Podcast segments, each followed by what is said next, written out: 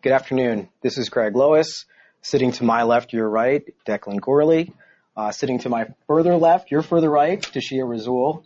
Uh, thanks for joining us today. If you're here today, it's to talk, uh, do a little Q&A on the Fund for Reopened Cases, uh, reopening uh, potentially to some claims that we'll be able to get reimbursement for from the fund. Uh, this is a pretty hot topic. Uh, uh, the presenters I'm here with today uh, prepared the handout that you've received. If you did not receive the handout in your email, sometimes it'll get caught up in a spam filter.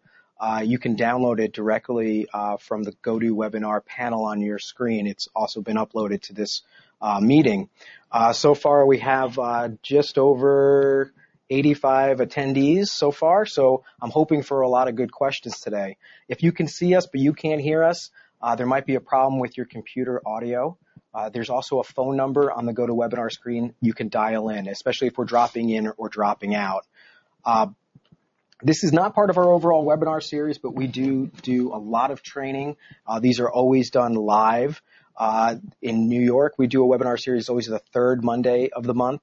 In New Jersey, it's always the fourth Monday of the month.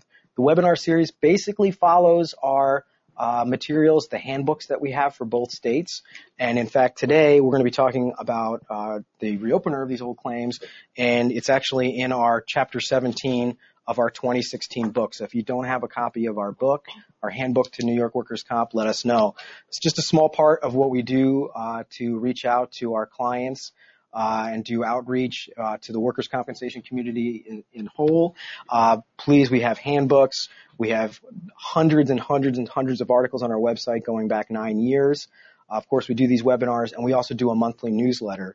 And this webinar actually resulted from us sending out some information in our newsletter. We got so many inquiries back in, we said, let's just do a big roundtable for the whole community. Um, all right, so I think that's about it for table setting. Uh, today we're going to talk about uh, reopeners just sort of in general in New York, and we're going to talk about the impact of the new case. Declan will cover that. Um, this is absolutely live. We're sitting here in our office. We've got our materials in front of us. Your questions will pop up on the screen. Um, we're going to do sort of a brief overview of the topic. We're going to do a brief overview of the new decision that just came out last week, which is why I think everyone's on the line today. And then uh, we'll answer your questions uh, until we run out of questions or we get stumped, I guess, one or the other. okay, uh, so with that, I'm going to ask Tashia to take it over. Okay. Hi, everyone. So to begin with, let's talk about some of the lingo we're going to use here today so that we're not confused about what exactly we're talking about. We're going to be referring to the um, special fund using a couple of different terminologies. Special Fund for Reopened Cases is actually the official name. We'll also refer to it as the 25A Fund, uh, commonly also known as the Special Funds, and also Reopen Case spe- uh, Special Fund. Right. So any of these words, I mean, I think we all know what we're here for, but we're going to use these terms sort of interchangeably. Uh, so all sort of unofficial terms for the same thing. Right. Fair. So just to give you a little background on Section 25A. It was created to administer and pay indemnity and medical benefits on stale claims. These are old claims that are being reopened by the claimant for uh, medical treatment or additional lost time awards. The purpose of the fund was to relieve employers and carriers of the liability of these stale claims. And it was created with the intent of protecting both the claimant and the carriers. It was um, created with the idea of circumventing the possibility of carriers running out of money to pay these claims many, many years down the road, and also to ensure that the claimants receive continuous treatment in the event that they need it and in a timely manner. The special fund it's funded by assessments against employers and their carriers, as well as self-insured employers. Employers with an insurance policy, they're assessed based on their premiums, and self-insured employers were assessed based on their indemnity payments. now, what exactly does the fund pay? The fund pays out claims that meet two criteria to begin with, and these are statutory. The first is if the claim has to be more than seven years old, meaning seven years must have elapsed from the date of the injury. And the second criteria is more than three years must have elapsed from the date of the last compensation.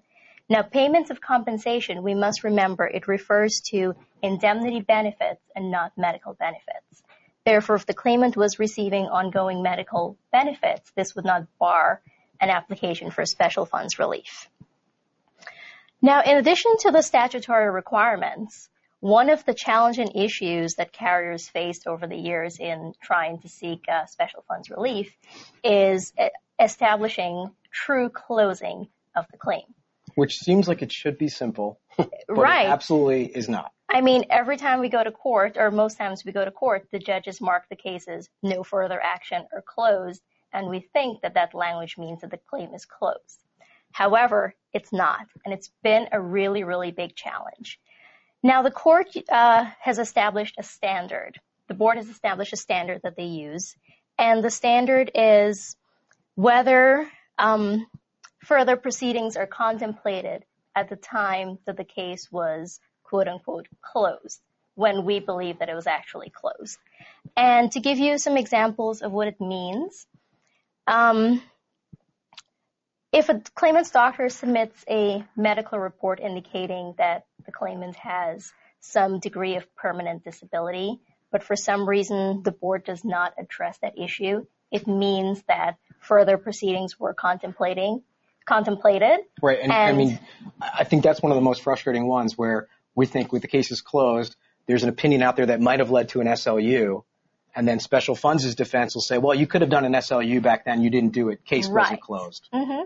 Other examples include things like if the board directed the carrier to produce a C240 wage statement and nothing happens after that, special funds would argue that the C240 wage statement was never addressed, average weekly wage was never addressed, and therefore further proceedings were contemplated at the time when that was directed. Um, another example would be when additional injuries are actually raised by the claimant, but let's say PFME was not produced or PFME was produced but nothing else was done after that. Special funds would argue, and a lot of times, most times successfully, that the claim was never truly closed because the additional body part was never addressed. So these are just some examples um, of of situations where we may think that the claim was closed because nothing's happened for seven years or three years, but under the legal standard, they're not truly closed and it would not be eligible for uh, special funds relief. now, what happened was the, the special funds was closed. It was closed effective January 1st of 2014, which meant that the, the, the fund and the board were not accepting applications for special fund relief effective of this date. The problem that happened with the closing of the fund was that the insurance carriers and the self-insureds who actually paid the premiums, those assessments that I talked about earlier, in anticipation of the, sp- the fund's going to be around forever, they were being prejudiced because they were not able to benefit from the fund. I think the word is ripped off. Well, because it's approximately 18% of the pre- on, on top was going towards special Yes. funds. So ripped off is a better word. definitely ripped off. And what happened was the issue was litigated. And last week, we um, there's now a landmark case that came down where the court addressed this issue and found that the retroactive application uh, to policies uh, issued before October 1st of 2013 is unconstitutional. Now, um, this was just to backtrack a little bit. The the special fund was closed as a result of the Business Relief Act. Uh, they were um, trying to save the the carriers from additional expenses because the premiums were raising significantly because more and more claims were being shifted to special funds. Right, and let, us just be careful. It wasn't exactly closed, but it wasn't accepting new applications. Correct. So the applications that were filed before January 1st of 2014, the board were still litigating those issues. And I'm pretty sure two years later, they're probably still litigating those issues yeah. because it's a time consuming and very, um, What's the uh, pace the complex board moves at? Yeah. That too. Yes. All right, so let's talk about the impact of the new case and what the new case says. Declan? Okay, so the reason why we're all here today is because of last week's uh, appellate division case, um, American Economy versus the state of New York. And essentially, a group of private workers' comp insurance carriers filed a lawsuit after the 2013 amendment uh, to 25A, closing the fund effective January 1st, 2014. Uh, essentially, what the lawsuit alleges is that um, the carriers had paid premiums based prior, uh, to October 1st, 2013, with the idea that in the future we'll be able to shift liability if we meet the criteria for 25A to the special fund. Therefore, they bargained for con- they they enter the contract with the idea that they will be able to shift liability in the future. Essentially, the amendment to 25A then foreclosed that, and all of a sudden, the liability that they didn't think they would have in the future, this now they're exposed to. So this group of uh, private insurance carriers filed a lawsuit, and last week the court came back and um, rescinded or found that the amendment was unconstitutional um, based on both the takings clause of the United States Constitution and the contract clause of the United States Constitution. Uh, the takings clause they found it in violation because basically um, the insurance carriers were not able to anticipate that after whenever they uh, enter their policy in October 1st, 2013, that sometime in the future they would be on the hook for all these claims that when they signed the contract or they open up their policy that they thought they would be able to get off the hook for those future claims. Um, basically, the amendment went back and restructured the contract, and that's in essence why they violate the uh, contra- uh, contracts clause of the United States Constitution. So there was two um, two violations of the United States Constitution according to the appellate division. Uh, of course, it's possible that um, the state will appeal this further to the Court of Appeals, even potentially make this a Supreme Court case. But in, for the time being, um, the impact of this case is that if you had a policy prior to or in effect as of October 1st, 2013, you can now file your application for 25A relief even after January 1st, 2014. So essentially, the fund is not closed if your for your policy that was in effect in October 1st, as of October 1st, or prior to October 1st, 2013, I should say.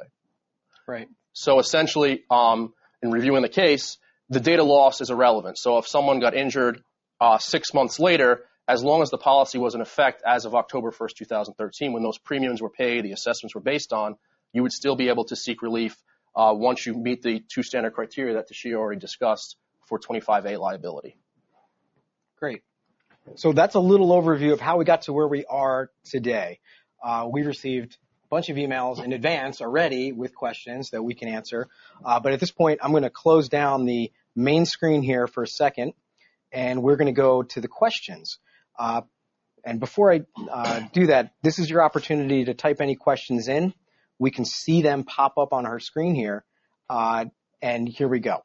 So the first question that we have from a uh, viewer is, okay.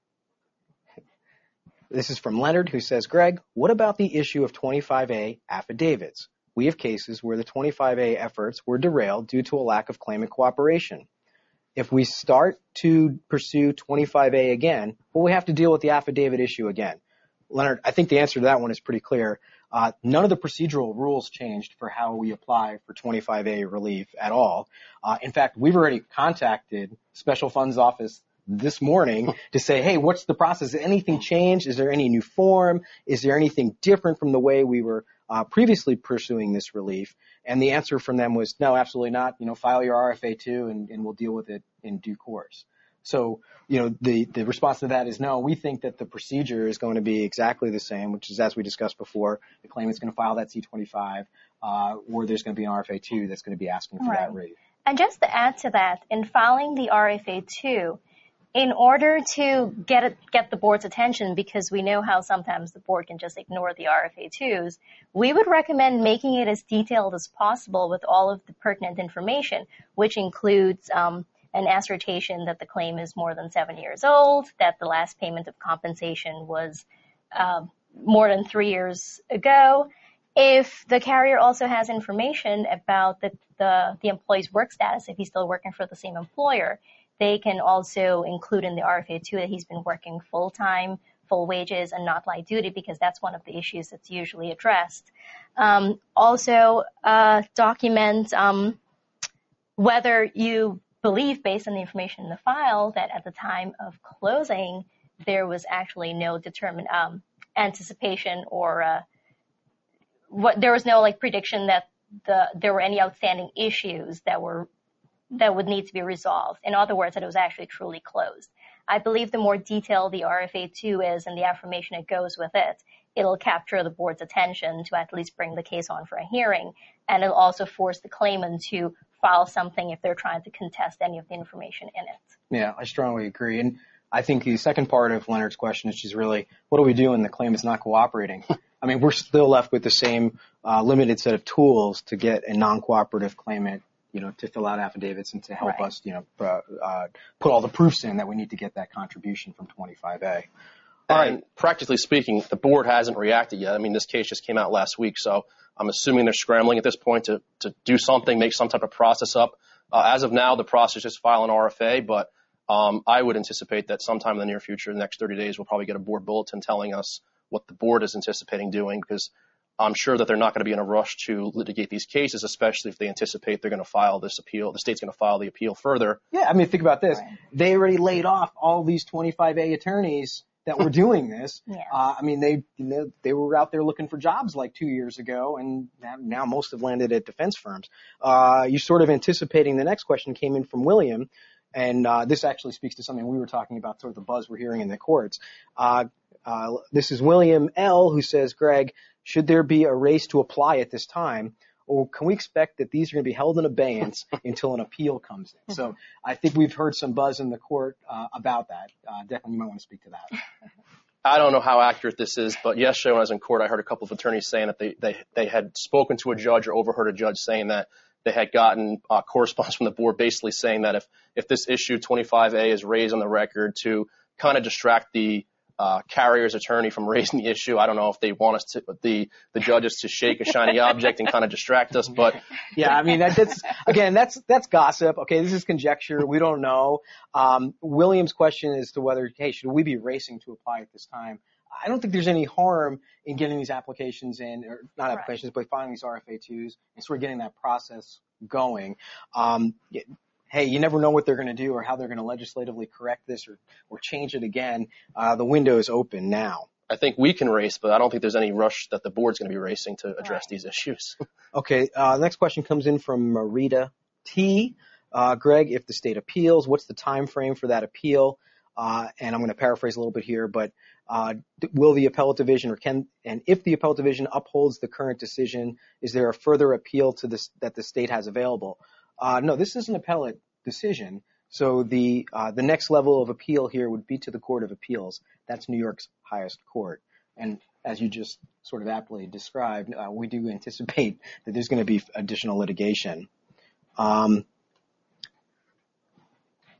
okay, so here's Dan uh, asking a question. Greg, what's the likelihood the state will file a rebuttal to the decision of the appellate division? I think we're talking about that we do anticipate this will be further appealed. And if they do so, can they prevent the filing of RFA2s until the appeal is determined? Uh, basically, Dan, what you're suggesting, or the question here is really, can they stay the reversal of that or the finding of unconstitutionality? Uh, that's a that's a great question as to whether they can stay it. There has been at this time uh, no application to sort of stay that or injunctive relief that they will not accept applications. Again, we did call special funds this morning. Uh, they are saying, "Yep, you can do it. Go file your RFA2." In fact, the decision actually says that they anticipate the the state will do the right thing. Okay, uh, Jennifer H is asking Greg, where can I get a copy of the 25A affidavit? Um, I had it saved in a folder, but I deleted it. uh, the form is not available on eCase anymore. Okay, so I think what we're saying here is I had one, then the, the window closed, and now I got I lost it, or I may uh, need to recreate it. Okay, so that's a challenge. Uh, yeah, back up your stuff, I guess. If it's not on eCase, um, maybe you could do a, uh, a replacement affidavit. Um, uh, Tim asks a great question. This is Tim R. Uh, I think we've talked about this a few times now. Greg, do you feel that this decision will be further appealed by the state? And how long do you feel until claims for this relief will be heard? I think this is the biggest question. Yeah. Again, right now, uh, the information is that uh, we can be filing them, filing away our request for reimbursement.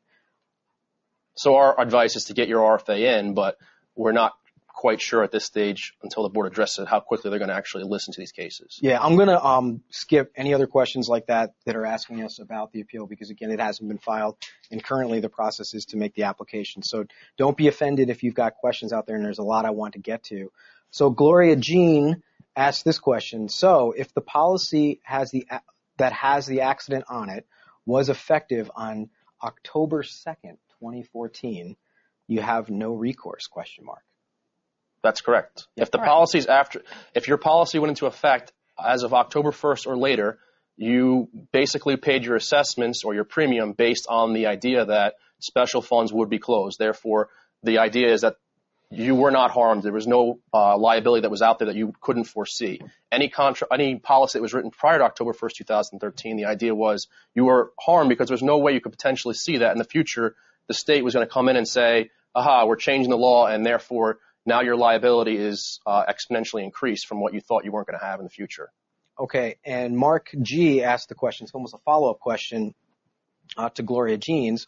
Uh, uh, Declan, will policy information need to be supplied with the RFA2 to prove the policy was enforced prior to October 1, 2013?